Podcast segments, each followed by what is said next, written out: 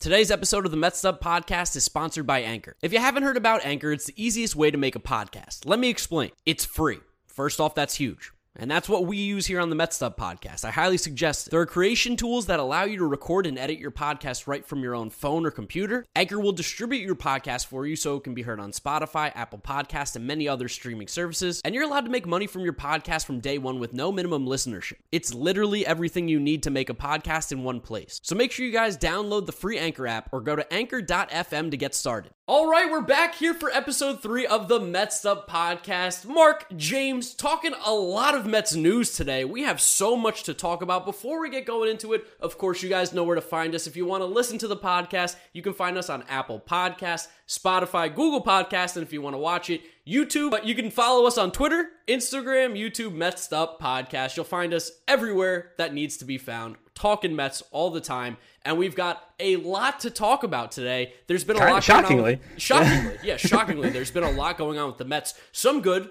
some bad, some exciting, and some maybe disappointing stuff. So there's a lot to cover here today. Uh, really excited to talk about. I think we just got to start off with it. Francisco Lindor is a New York Met.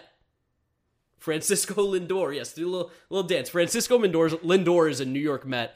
It was such great timing that we recorded the entire podcast, like being scared about Lindor's extension, like six hours before he actually signed the extension. Yeah, and like the video. So I went out to dinner that night with like Daniel Kim, who's like a K B O guy, and he was talking about the Lindor extension with me, and I dropped the podcast video and the podcast right before I went out to dinner. So it was like seven o'clock, and then by the time I came home and everything was like settled, Lindor just signed. And I was like, oh, great. Like our podcast is going to get a nice little bump in views, and then it's going to die because the, everything we talked about became irrelevant within minutes of it coming out. So, I mean, good problem to have. I'm okay with the podcast getting no views on that one because it was not topical anymore. But yeah, not a big deal. Easy one to waste. I'm, I've been hanging out in Southern California visiting a friend, and he's also a very big Mets fan. And that news dropped, I think like it was like seven or eight o'clock local time for me because it was late night in the East Coast. And we had a couple of drinks and we were hanging out with some people. And we just both looked at their phones, like looked at each other at the exact same time and just went, ah! Like, we did it! He slapped my hand so hard it literally hurt. Oh, that, to see, I, didn't, I didn't get a good slap of the hand for everybody. I had to go, I went outside because Alex was sleeping. I went outside and I just started yelling on the balcony. I was screaming. I did my little video out there. It was raining, so I was getting drenched as well. And I'm like, I'm gonna scream! Ah! I'm like, let's go! We did it! Was it. Such a, it was such a scream moment. Like it wasn't even funny. Like when we got Lindor, we both had great reactions of like, oh my god, we did it! But like now that we signed him, it was like a yell of like, finally! Like we.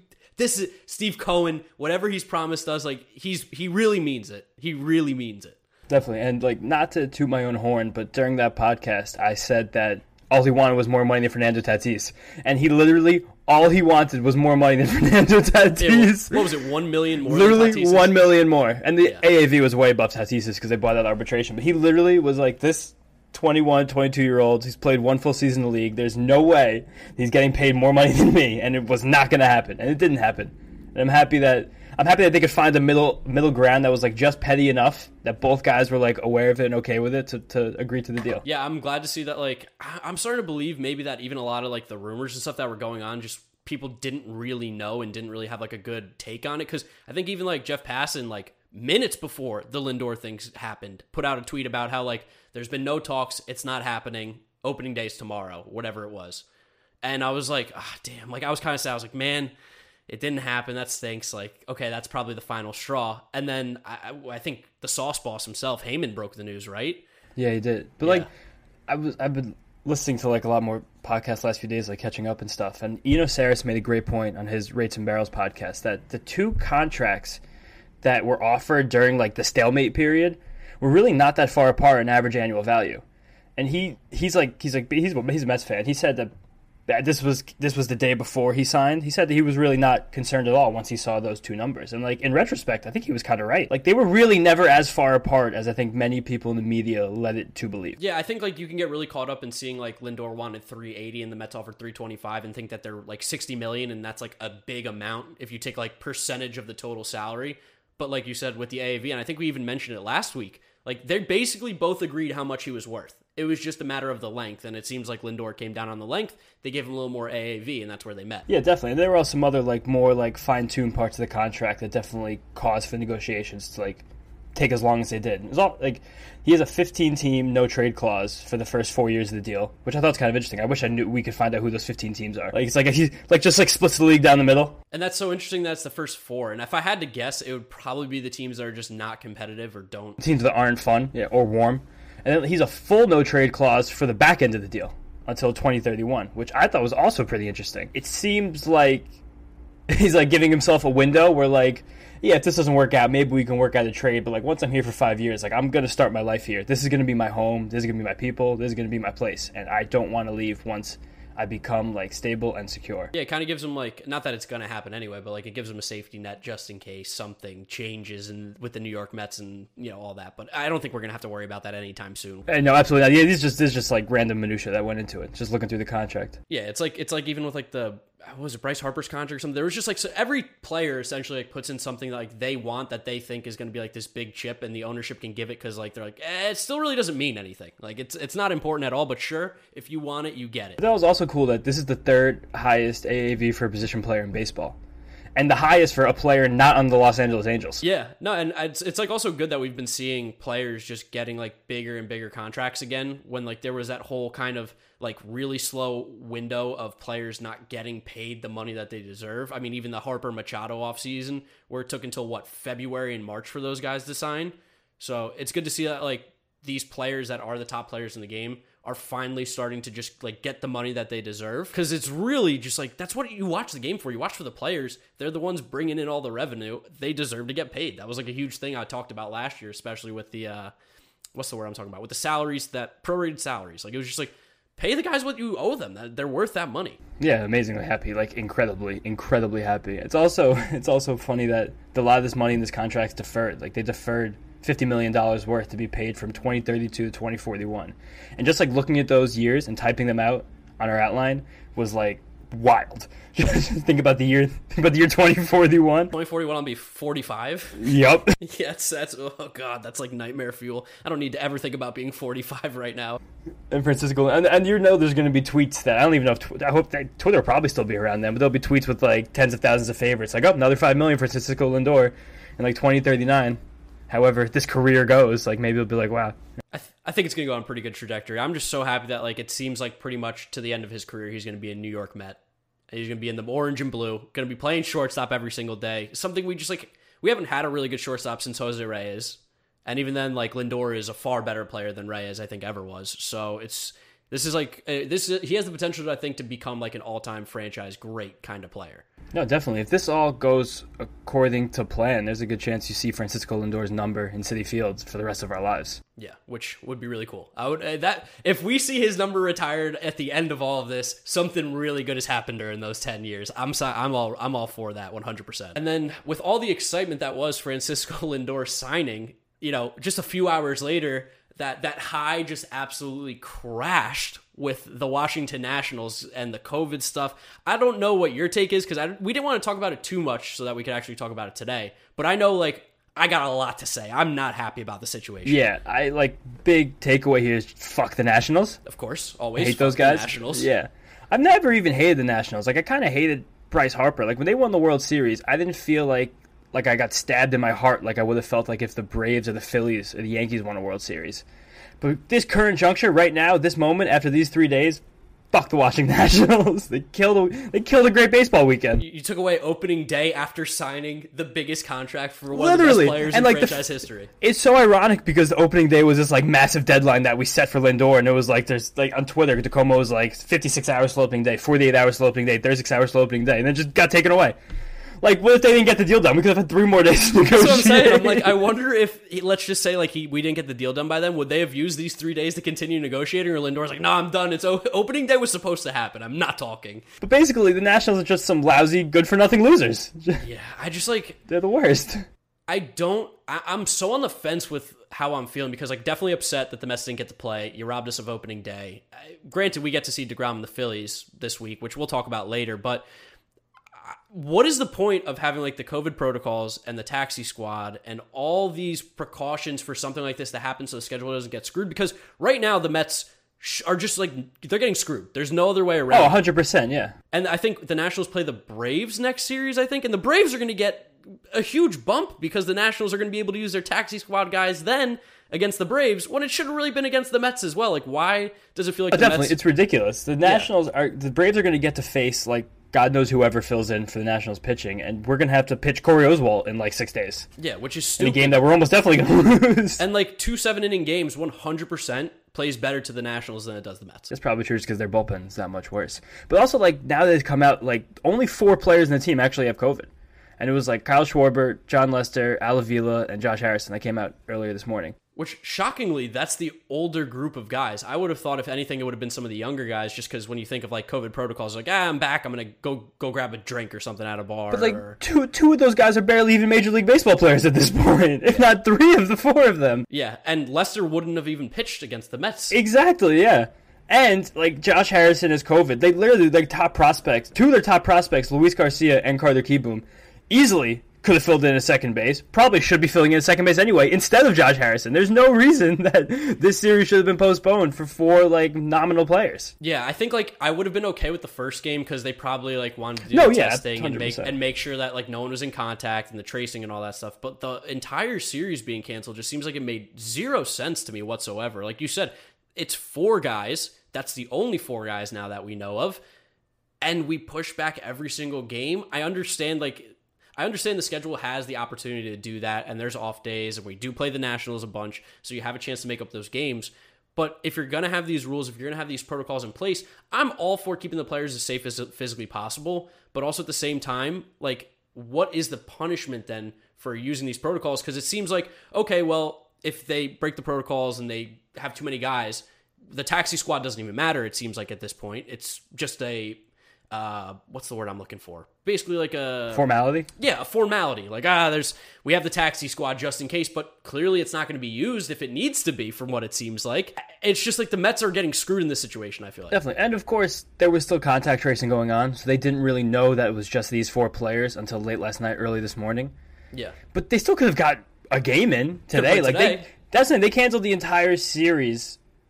Before, like, they could have just gotten day by day with cancellations. The Mets and Nationals could have been playing at four p.m. today for, like, a weird one-game opening day. They even could have started the season with two doubleheaders, and we could have watched DeGrom and Stroman throw two seven-inning complete games. Yeah. Would have been fun. Would have been great. But, like, it turned into, like, this weird, like, Twilight Zone, like, blue ball opening day situation because I'm watching baseball and enjoying everything, like, stats are accumulating, like, crazy fun things are happening, and the Mets are just not playing. Yeah, no, we tweeted out, I think we tweeted out on the Mets Messed Up Podcast Twitter, at Mets Up on Twitter, like, multiple times, like, oh, man, I, I wish the Mets were playing right now, or, like, wouldn't it be great to watch the Mets? Like, who misses the Mets? Like, it was just like, this is the worst tease of all time, especially with the high of Lindor, like, getting to see him play his first game as a Met, knowing he's going to be here for the next... Does the contract start this year or is it at the end of this year? I think it's at the end of this year because they already agreed to an arbitration figure for this year. Okay, so we get to see him for eleven years, basically. Like, this is the start of the, the Lindor era, and it's like, nope, COVID, sorry. It sucked. It felt so bizarre, like, sitting there on Thursday and watching baseball and being like, I'm not even going to see the Mets for days. And, like, the one silver lining I drew from it, which tweeted also from the Mets Up Podcast, Mets Up on Twitter, was that if they only would have missed one or two games, it could have lined up DeGrom or even Stroman to pitch the first game in City on Thursday. And now neither of them are going to be even close to available to pitch that game. It's going to be either Peterson or Taijuan Walker, depending on if they decide to split up the lefties or not at the back end of the rotation. Which also sucks. That's a, that's a massive buzzkill. Yeah, now granted, we do get to play the Marlins, and based on how they've looked, you know, these last few games, that's an offense that not really worried about right now. So yeah, you anemic know, would be the word. Yeah, I'm okay with not using DeGrom and Stroman against those guys. I'd like them to get starts against some of the better teams and more competent offensive teams. But yeah, I mean, like a, a home opener at Citi Field with DeGrom, and then the next day Stroman would have been electric. Yeah, I'm going to be in the building, so color me selfish, but I would have loved to have seen DeGrom live on Thursday afternoon. You're telling me you don't want to see Taijuan Walker's debut or maybe even Joey Lucchesi if he gets the ball? Hey, I'm happy to see Taijuan Walker's debut. I do not want to see Joey Lucchesi if he gets the ball. Not not live, at least. I want to be able to change the channel if Joey Lucchesi's pitching. I want to be able to watch another game at the same time. Yeah, I mean, just like you said, I think the biggest takeaway from the Nationals is that they're lousy, good-for-nothing losers. Yes, lousy good-for-nothing losers. That could be even the name of this podcast. The Nationals are lousy good-for-nothing losers. And follow COVID protocols, people. Just follow. Just listen. Just what are you doing? How we did this for an entire season. I guess the Nationals kind of took last year off as a team anyway. And it's the veterans, too. It's the veterans. Was was Alex Avila on the Cubs at all last year? I don't know. Alex Avila, he's been like going between the Cubs and the Tigers for like and, our entire life. And the Diamondbacks. And the Diamondbacks yeah. yeah, for like our entire lives. I don't know where he is when, but he's always around. And he always was, just like, he always has like two hundred fifty at-bats and like hits kind of well. Because like an interesting thing with the guys who did test positive, Schwarber Cubs, Lester Cubs. Harrison was with the Nationals last year. If Avila was with the Cubs Whoa. last year, do I'm we got right now? Do we? Is this a Chicago Cubs problem? They can't follow rules. No, he's with the Twins last year. Ah, okay. Fifty percent of it, I'll still call this a Chicago Cubs problem. Uh, yeah, yeah, of course, definitely. Fifty percent of the guys. I mean, like you said, it was just it was super. It was a blue ball moment if there was ever one. And luckily, you know, today's Sunday when we're recording this, they would have been playing right now. Probably would have seen the Mets up like three or four nothing at this point. But we get to see the Mets play real baseball tomorrow. And at the time, I, I mean, is, I hope I don't want to. I'm not. I'm knocking on wood. I don't want to jinx it. Like yeah. I pray to God the Mets play tomorrow. By the time that this is dropping, it'll probably be tonight. So Sunday night, you guys will be, you know, within hours of Mets baseball, hopefully. And we are in a pretty good scenario here against the Phillies because now we do get to start with our best three guys going up against the Phillies. DeGrom against Matt Moore, game one. That's a matchup good. I love to see. That's a matchup yeah, I love great. to see, especially with our like super right-handed, like you know. I don't want to say dominant, but we do have good splits against lefty pitchers for our right, for our, especially for our right-handed batters. Uh, I'm feeling good about you know this series, even though the Phillies have looked good thus far. Yeah, the Phillies have looked good. I actually do really want to talk about how good the Phillies look because I know you have your whole Philly shtick. Whatever, it happens. I can admit when they are. I admit when they're good at things, but I also love to say that they're a fourth place team because they are. But yeah, I've, I hinted at it in our first two episodes, but I really think the Phillies are actually like a dark horse, like playoff contender in the National League, especially the last two days watching Wheeler and Nola both just shove. That's like, and today so far, Eflin has also looked great. Eflin's a guy who I've been high on for years and years and years and years. Eflin, for anyone who didn't know, had a regenerative knee issue that he was unaware of for the first like twenty-five years of his life. He was basically pitching with just an arm. He was using no back and no leg because he couldn't bend over. And there's crazy quotes where he talks about this. And if you go back and look at clips of him pitching his first year in the league, he's like basically like upright. And in the last two years, he's really getting into it. And he's gained like four miles an hour in his fastball since he learned to use his legs and f- fixed his degenerative knees. So he's a guy who I'm watching, but the rotation falls off after these first three. As good as those first three are, four and five are basically non-existent. Who who even are there four and five? I don't have a clue. It's more, and they still try to make Vince Velasquez happen, but I don't know if that's ever going to work. Yeah, just use him in the bullpen already. I don't know why they haven't made him just be like, yeah, he'd come out there, reliever. come out there, throw a hundred because he does have a good arm and he does have some decent stuff. But he literally, he's very decent. He stuff. falls he just off never... every time the second time through the lineup. He just can't. Yeah, he out. has. He's one of those guys who would stuff without command, which work super well in the bullpen, half for generations. A big guy who's stuff and no command who looks great for the Phillies so far is Jose Alvarado. He he looks like he lost like fifteen, twenty pounds at least. And yeah, he was he was, he was a round fella with the Rays. B Bs to, yeah, he was a round fella. Just put him on the ground, roll him into the clubhouse. But he was throwing B Bs the other day. He hit one hundred miles an hour. I don't know how often he really ever did that with the Rays, but he was busting him in there. Yeah, no, I know he's always had a good arm. He's always like been battling injury issues as well. I think we got to see him a little bit more stretched out probably before we start to really make a huge decision on whether or not Alvarado's legit or not, especially because I think he's had huge walk problems in the past too. Where huge just, walk problems. He has crazy walk it. rates. Yeah, yeah.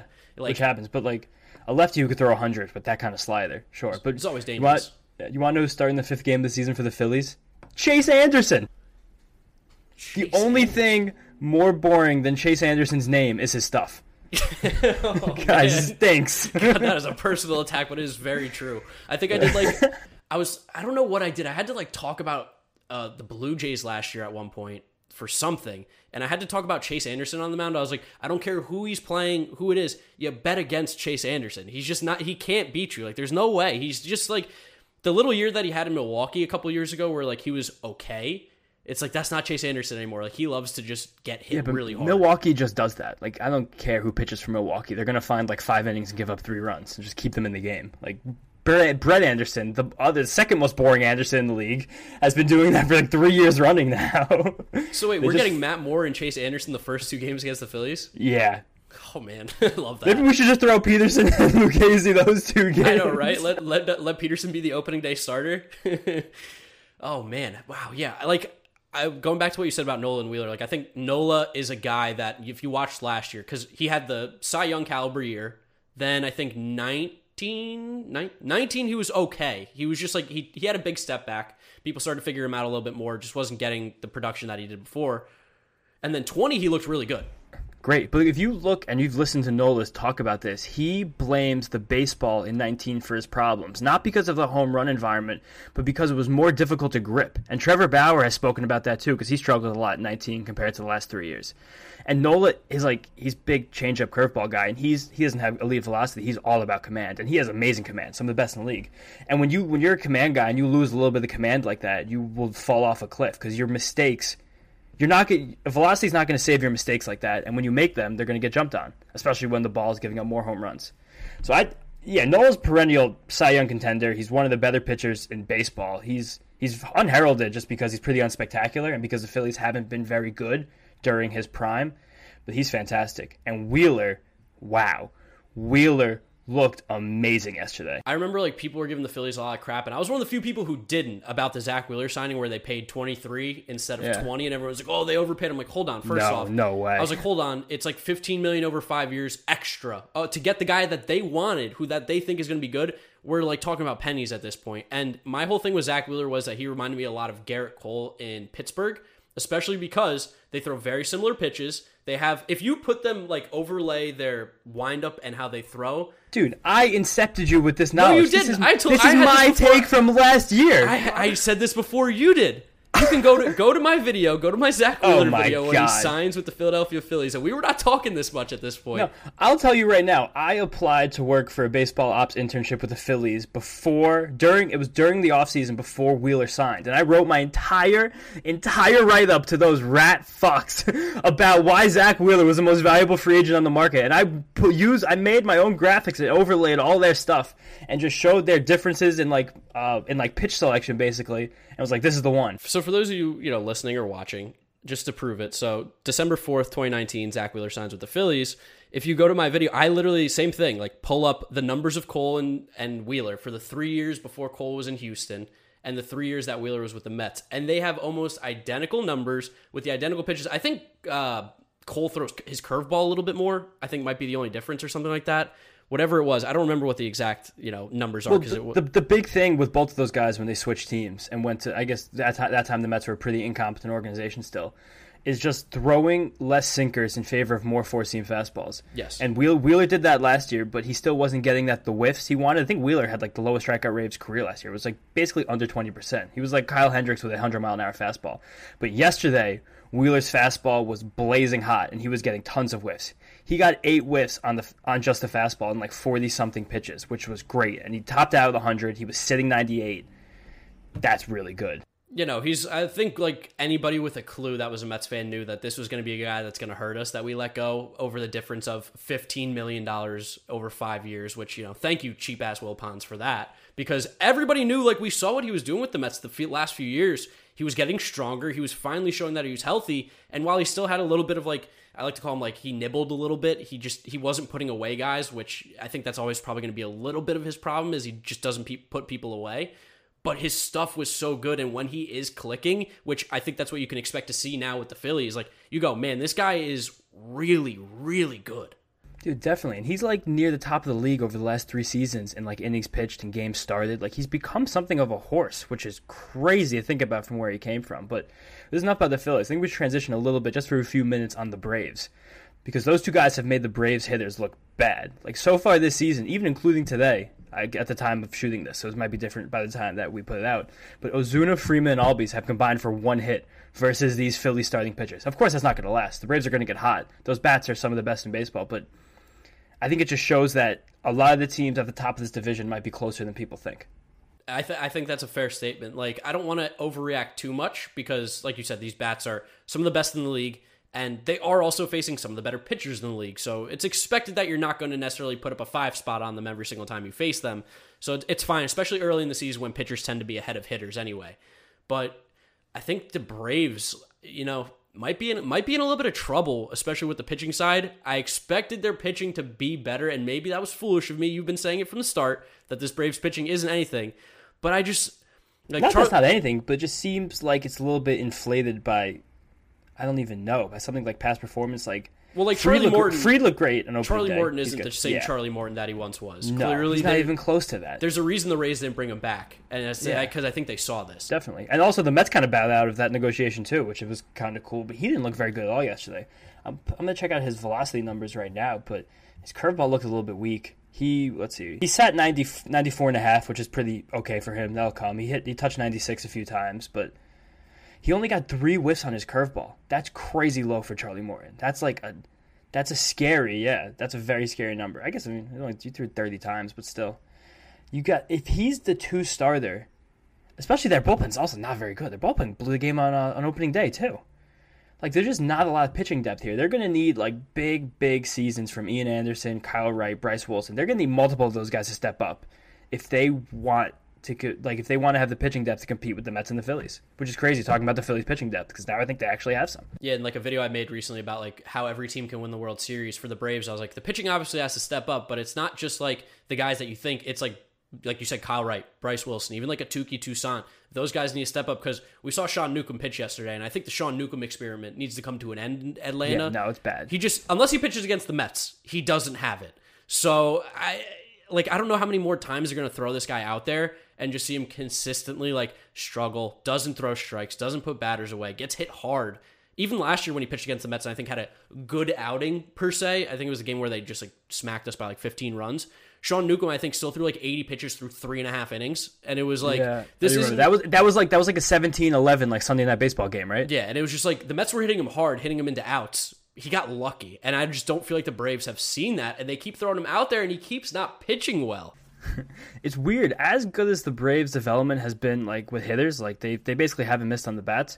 Their pitching development has not been good. Like Newcomb, Touki Toussaint, and Kyle Wright all objectively have, like, top-end stuff. Like, you watch those guys pitch, and, like, the curves are nice. The velocity, besides for Newcomb, is good. Like, sliders, changeups. They have everything that you, everything in a toolbox that you need to be a successful pitcher. But they're all just off. They all don't have the command that it takes to be a successful starting pitcher in the major leagues, which is kind of, it's worrisome for them. It's cool for us. And they're, and they're putting a lot of eggs in the Ian Anderson basket. And Ian Anderson looks great, and he had an awesome year last year, highly touted prospect, but he still doesn't really have elite velocity or elite stuff. Like there, there's a, there's a galaxy, and same same is true with Fried. I I do love Max Fried though, but there's a galaxy where both of those guys take at least half steps back. Yeah, and even when you talk about like their their pitching development, I mean, like a guy like Kyle Muller was like super super hyped up, super super top, and he's kind of like fizzled off a little bit. And even some of the guys that they've traded away recently, it's just like the pitchers they have gotten had hype and just haven't really developed into what they thought they would be. And go figure, like Max Fried and Soroka are the guys that end up being like their big, you know, one, two. And Soroka's going to come back eventually at some point. I think like by the end. No, of the yeah, Soroka will be back probably in the next month, few weeks. Right? Yeah, so. And Smyly, Smyly's also looked good. He had a good spring. He had his good sample last year, but you can't count Drew Smyly. You shouldn't. Like, you shouldn't be counting no. on a guy who can't ever pitch more than eighty innings in a year. It Literally, seems. If he gives you one hundred thirty innings, you should like go down on your knees and just like thank the heavens that he, Drew he'll, Smyly. He'll give you a good one thirty probably. If oh, for sure. I, I like as a fantasy baseball player, I've been getting Drew Smyly everywhere just because the stuff is there. It's always been there. I've been, I've been waiting for Drew Smyly since his days with the Rays to just do put it together one time. It just might, but like I don't know, like there. How unintimidating is the Braves bullpen? Super. I, so like I like some of the arms, but then they just they haven't produced this year. Which again, two games. Like I'm, I, you gotta take everything with a grain of salt. But like, no, yeah. I, I like Will Smith a lot. Like I think he just gets slept on. You know. Yeah. Well, no, Will Smith's very good. Will Smith's really good. And I like Chris Martin. I think Chris Martin showed like some good stuff the last couple of years with the Braves. He's he's fine. He's good. But the rest of it, like Luke Jackson stinks. Yeah. I, I would love to see Luke Jackson come in, in a close game, please. Matzik like appears to be good, but I just simply don't believe it. Yeah, because like, he's just I mean, like, there? It was a short sample size last year, and yeah. he has some stuff, but he's another guy who, like, highly touted prospect. He was, what, the number eleven overall pick back in two thousand nine, and he really only just started to get like a, a legit Did you do that shot. From memory? No, I I I, I Googled oh. him already. I did it. So he was the Mike Trout draft, I think, right? two thousand nine or whatever it was. And you're a much bigger draft believe, guy than me. The only reason I know that is because I did a video about like the guys picked before Mike Trout, and I think he was one of them. And I remember being like, at the time when I made the video, I'm like, he hasn't pitched since twenty fifteen in the majors. I was like, so I don't really know what to take with it. In reliever role, he could be effective, but he also no, still... definitely. He, he's straight. He did thirty-five percent K rate last year, which is that's pretty elite. That'll yeah. that'll get the job done ten times out of ten. But but like you said, again, these guys don't. Him. These guys do not strike fear into me. No. I I think the Braves team is just they're a team that kind of needs everything to go right right now in order to be as good as... Everything on the pitching side. Yes, everything yes, on the pitching yes. side. Hitting side, no worries. There's literally no worries on the hitting side. No. You're going to go hot. You're going to go cold. That happens throughout a year. But I think there are legitimate concerns with their pitching that need to be addressed at some point by them. As a Mets fan, I'm happy. Yes, which, I mean, like, right now, the Nationals have some problems. The Braves got some problems. The Phillies are the only team that's looking pretty good right now. The Phillies do look pretty good. But the Phillies, the Phillies also put up, like, literally two empty spots in the order every single day. It's just like, the Phillies are going to score runs. That's always going to be their thing. They're going to be able to outscore people. They have a fairly good offense. Like, I hate Hoskins, but he hits. Real Muto hits, even though, is he, he's not playing today. I think Knapp's playing today, right? Yeah, but Real Muto started the year. He's he's, yeah. he's healthy. He, played, he had to put the ball and play like one hundred ten miles an hour yesterday. He's healthy as hell. That's about right. Yeah, Didi, as much as like Didi is an average shortstop, like he still hits well. The reason he's average is because he can't field. And Dude, same I, with Segura. All Segura does is hit. Yeah, I love that guy. All he does is hit, but also like not really. You know? Yeah, no, but kind of. Like he he's the classic. Like I'm good for like a good single every game. I love a good single. I'll have an O P S that hovers right around seven fifty every year. So he doesn't like, he's not someone that instills fear in most teams. No, but he's he's a baseball player. Segura, ju- yes. every single day he's on the field, like good things happen. Like he runs the bases well. Even as like his athleticism diminishes, he continues to steal bases. He's already like, he's already stolen a base this year. Yeah. Like not many guys steal bases. Segura found one. Like he's just a good ball player. He doesn't strike out very much. He doesn't walk very much either, but like, but like he does things that are good consistently. And like in that lineup, you can hit him towards like you know the back end of it to help. No, out yeah, I think with... he's been hitting like six, seven. He's just been he's just been like raking it in. And Bohm, runs. Bohm's a beast. I'm a big fan of Bohm. Bohm, Bohm, yeah, he's so good. We know how good Harper is. We don't have to talk about Harper. He's a stud, even though you know Mets have had his number recently, which is nice. But and then Andrew McCutchen, I kind of think thing. he does his thing. He does he's kind of like uh, he reminds me a lot of like the Curtis Granderson role with the Mets back no, in like yeah, twenty fifteen, definitely. Like top of the order, lead off home run. That's kind of what they're looking yeah. for right there. Elder statesman. Yes. So the Phillies team, it's I think we do get we got unlucky that we had no opening day baseball, but we got lucky that we get to face the Phillies with our best pitchers, and they have Matt Moore and Chase Anderson. Chase Anderson. Pitching two of the three games. Like, couldn't have asked for a better matchup. And, of course, that's going to be Spencer Howard at some point this year. I guess they want to see some more of him in the minors, but we will take every single Chase Anderson start directly to the bank. And I'm yes. excited. I'm excited to face him. Yeah, no, and, of course, you know, knock on wood. He's not uh, going to come out there and pitch lights out all of a sudden and throw ninety-six or whatever it's going to be. I look, I look like a real idiot. Chase Anderson shuts the Mets down. Six innings, no run. You mentioned Chase Anderson, I laughed. I laughed in his face. So, you know, if, uh, hopefully Chase Anderson isn't listening, putting this up in his locker or whatever as a little motivation. The Mets Up Podcast. I almost hope it does. I would be, I would kill if this got into Major League Baseball locker rooms. That'd no. be great. I don't even care if it was for hate. They're listening to Mark Luino and James Scianna before the game. They're like, Chase yeah. Anderson's like, these assholes think I can't pitch, huh? These losers. I'll, I'll show them. Yeah, real score, strong guy behind a microphone, huh? Yeah. let, me, let me see you try to hit me. It's like, well, you know, you are a Major League Baseball pitcher, so. I would try. I think we'd have a shot. If there's anybody on that Phillies team, yeah. it's Chase Anderson. Though we might have a if shot. You, if you had to, if you had to face one pitcher in Major League Baseball, Chase Anderson's probably, on the short list. He's definitely on the short list. There, he's one of the guys I'm considering. Him and uh, maybe who was it that pitched yesterday? That was just oh, Chris Archer against the Marlins looked horrendous. Not to shit on Chris Archer, he's such a nice good dude. I met him at spring training a couple years ago. Incredibly friendly and nice, but he just doesn't also.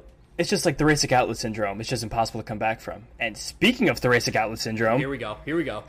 Yesterday, for some reason, people thought Mets opening day was yesterday because Matt Harvey was pitching for the Orioles. Do, for do, some reason, that's a big deal. Am I maybe the bad take of the day? Because I had a tweet that, I mean, people on Mets Twitter... You would have thought... The bad take of the day. You would have thought that I said Tom Seaver is a piece of shit lowlife. That I, why are they building a statue for him? I mean... Let me read out the tweet. James got in the bad tweet of the you know, day last few times. Let me read out mine. And, you know, according to Mets Twitter, this is a bad take all of a sudden, which I, I vehemently disagree with. So, like James said, you would have thought it was Mets opening day because it Good was word. Harvey. Thank you. S A T word. S A T word of the day. I think I do that every single episode as well. But it was Harvey, Harvey, Harvey nonstop yesterday on Twitter. So I was like... Am I the only Mets fan who couldn't care less about how Matt Harvey does today? Did we all forget how much of a tool he was at the end of his tenure with the Mets? By the way, didn't say I hope he pitches like shit. I hope he gets hurt. I just said I don't care. He doesn't play for the Mets anymore. It's irrelevant. His performance has no impact on my life whatsoever. And I got quote tweeted out the ass. I got replied to. People were trying to ratio me. The tweet still did well. It still got seven hundred likes. So there are plenty of Mets fans who agree with me. Wow, dude, sick. But... There are so many people and like, you know, some names in the Mets community that you probably know that were like just so upset that I said this. Yeah, I, just, I don't, I can't even comprehend caring about Matt Harvey anymore. Like, Rafael Montero gave up a home run the other night to Alex Dickerson. Who cares? Like, Steven Matz is going to pitch this week for the Blue Jays. Who cares? Like, these guys aren't on the Mets. I honestly have more interest in Rafael Montero than Matt Harvey at this point, because there's a world where Rafael Montero could have an impact for the Mets if we trade for him as a bullpen arm, where I see there's no world where Matt Harvey comes back on the Mets or should come back to the Mets. Do you know whose start, former Met, was actually more meaningful than Harvey's yesterday? Chris Flexen. Yes. Yeah. Good call. Yes, he was. I knew it was he coming. Looked great. He so, looked awesome. Like, I get it. Harvey had the twenty fifteen World Series, and he pitched his heart out, and he was great for us when he was great. But after twenty fifteen, obviously he had the injuries and stuff, and his career went downhill. And I just, he left a bad taste in my mouth with how he ended, of like when he got sent down, and he needed to be sent down. He didn't have it. He had to figure something out. Refused the assignment, and then was like, "Trade me. Get me off the team." No, he was literally always an asshole. Like, remember that time that like David Wright, when he was like on the team for a few weeks and. Probably twenty fifteen or fourteen, he like walked up to Harvey and like put his arm around him and like basically chastised him for being a douchebag. Like, I like Harvey did have those great seasons for the Mets, and I'll never forget the way he pitched in like twenty thirteen. He was electric. He was absolutely yeah, he was incredible. Electric. One of the one of the best like short one of the best full seasons in Mets history. But he's he's going to be considered like kind of like, I guess, a Doc Gooden when it's all said and done. Where but, like, but even then, that's disrespectful to Doc Gooden. Yeah, like, no, definitely, because Doc Gooden had more good years, and he did way more cocaine, so there and, was more of a reason for him to fall off. And won a World Series, and and won a Cy Young. I mean, like, he was just a significantly better pitcher than Matt Harvey. So, I like I had people say, like, oh, the Harvey thing is comparable to, to Doc or Strawberry. I got a couple D Ms about that. I'm like, but it's not, because you're talking about some of the greatest players in Mets history that, you know, one day maybe if they didn't have all these, you know, copious drug problems and arrests and everything, could have had their number retired in the stadium. Matt Harvey is nowhere even close, I think, to making it into the Mets Hall of Fame. I'm so done with Harvey. This is such an old Mets thinking. This is such an old Mets like way to act, is worrying about how Matt Harvey does. And it's okay. You can want him to do well. But I think like everybody is in the back of their mind hoping that Harvey's going to return to twenty fourteen, twenty thirteen form, which is There's impossible. There's no chance that ever happens. It's, it's like, impossible with what's happened to him. It's just physically not going to happen. I'm sorry to rain on your parade. There's a better chance of Chase Anderson throwing a perfect game. Yes. Like, there's just there's zero chance that Matt Harvey returns to the form that he has, and I think a lot of Mets fans hope that he does, and that he's going to make a comeback with the Mets and be our fifth starter or a guy of the bullpen. That, that, that can't be it. That can't be what people actually think. Dude, S N Y tweets it out every other day like, oh, is a possible Matt Harvey reunion ev- inevitable? And I go, Sandy yeah, Alderson. This weekend actually in March, you're right. Sandy Alderson seems to be pretty competent, and it seems like Steve Cohen and everyone else around there does. Uh, no. If you have any sort of idea of what's going on, a Matt Harvey reunion should be the last thing you're thinking about. We should be out there focused on getting good players that can help us win, not worried about the old guys that, ah, let's see if he can go out there and lace them up one more time for the Mets. No, the guy is literally irrelevant. He couldn't be more irrelevant. He's like, he's a fringe starter for the team with the worst pitching in baseball. Like, who, who, who cares? To, you know, play devil's advocate here. Did have a decent start yesterday. did have a oh, decent dude, start. Dude, I honestly didn't even look. Well, like, I, I mean, at that point I had to, because everyone was sh- shitting down my throat for saying I didn't care. But he actually had a decent start yesterday. Four and two thirds. It's Matt Harvey. It's fine. Six hits, uh, one walk, no earned runs, or two earned runs, four strikeouts. Fine. That's Matt. But that's probably the best performance you're going to get out of Matt Harvey in a season right now. A historically good performance by Matt Harvey. Yeah, like, I mean, just like the, the the quote tweets and the replies I was getting, you you seriously would have thought I was talking about Mets royalty that I didn't care about. Again, didn't say I hope this guy pitches like shit. Didn't say, you know, I hope he stubs his toe and can't play. I was just like, I don't care, and I don't understand why Mets fans do. Matt Harvey threw sixty-six percent fastballs in the start yesterday. That's crazy from and, the guy who once was. And he throws and he, like he ninety-three. Top, he topped out, topped out ninety-four and a half. Yeah. Sat ninety-three. He can't He can't live that way. Eventually teams are going to no. hit that and hit him really, really hard. Like, it's just... surprising the Red Sox didn't. I thought the Red Sox had a good offense. Through the first week, they've been pretty bad. They've been whatever. ice cold. They've been yeah. ice cold. We have so many good players to focus on, and we have so many things with our own team. I get the Mets weren't playing, so you had to find something.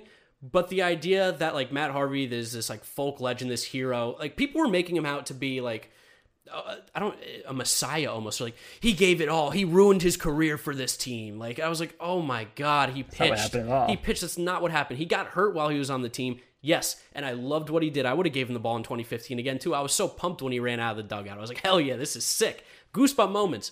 But that Harvey's gone. It's over. Put it in the past. Let's look forward. We have so many good things to look forward to. Why are we living in the past talking about Matt Harvey still? Nonsense. But yeah, I mean, that was, uh, I'll take, uh, well, actually, you know what? That's, that's the bad tweet of the day, apparently. We'll go with that one for today. And then the last little bit thing to talk about, there's not too much to go over here with this, but Conforto extension rumors have been flying around a little bit. We honestly pushed back recording this like a few minutes just because Conforto was speaking to the media over the last half hour, and he has since said, at this point, I'm not really interested in talking about it when Anthony DiComo asking about an extension. Right now, I'm focusing on baseball. I'm focused on getting ready for the Phillies. So it doesn't seem like we're going to get a Michael Conforto extension. No. And it didn't really seem like that ever, especially given next year's free agents. Scott Boras being his agent. This was a foregone conclusion for years. Whatever. That's all right. Yeah, it doesn't mean they also won't get it done. It's just... Yeah, also, apparently, Michael Conforto is not getting the COVID vaccine, which you could take that as you will. And apparently but... J D Davis maybe too. Yeah, well, I don't know. A lot of a lot of Mets open about uh, not getting COVID vaccine, and that was another thing that was starting up a shitstorm on Twitter the other day too. Like everyone was freaking out about that. Yeah, a couple anti-vaxxers in the clubhouse, whatever. Yeah, it's not great, but uh, I'd uh, prefer they got the vaccine. I definitely. Yeah, I'd like it. If, I'd like if they did. I'd like if they believed in modern medicine, but that's fine. I get it. Everyone has their own beliefs. To each their own. It's whatever. But yeah, I mean, we all want Conforto back. We know we want him back. I think the Lindor contract at least kind of sets a little bit of a tone of what they can offer him and like that they are willing to spend this kind of money. But he's it seemed, it's, he's definitely going to get a minimum two hundred million dollars. And it just doesn't seem like the Mets are willing to fork over half a billion in a week. Yeah, no, I don't think this week. I think that's a decision that they might make at the end of the season. And depending on his performance, that number might go up. It might go down. Who knows? But yeah, it could, it could stay exactly the same. I feel like right now the baseline, at least for him, is probably eight for two hundred, I would think, right? Mm-hmm. And that definitely gives him twenty-five a year. Yeah, which I think that'd be f- super fair. I think that's a fair for both sides because I don't think he's a thirty million dollars a year player. I think you have to seriously be an M V P candidate to kind of get that that kind of money. And he's not there yet. He's a great hitter, but he's not an M V P candidate just yet. twenty-five mil I think would be fair. Is that what he's going to want? Probably not. He's a Boras agent, probably wants as much as physically possible. Here's a little fun update. We were talking about Eflin shoving before. He got through six innings scoreless. And Travis d'Arnaud just hit a solo home run for the Braves to tie the game in the seventh. The Mets helping him out. Mets Mets players always beating up on the Phillies. You got to love that. This is a little thing I wanted to bring up here, too. So are we rooting for the Braves or the Phillies in these games? Because I've kind of been going for the Phillies because I go, I think the Braves are going to win more. But also at the same time, like, I don't want the Phillies to win too many. this isn't this this is a July and August problem. Yes, I'm not I'm not rooting for other teams yet. Yeah, okay, that's I'm fair. simply we're only rooting for other teams because the Mets are not on. Yes, we're just bored. That's that's true. I am so bored, man. No Mets baseball is a punishment. Yeah, it sucks. It's a punishment. Lousy, good for nothing, loser, national fucks. Yeah, amen. Hate them, hate them, fuck them, hate them. And when we play them, we're gonna have to stomp on their throats. It's just that simple.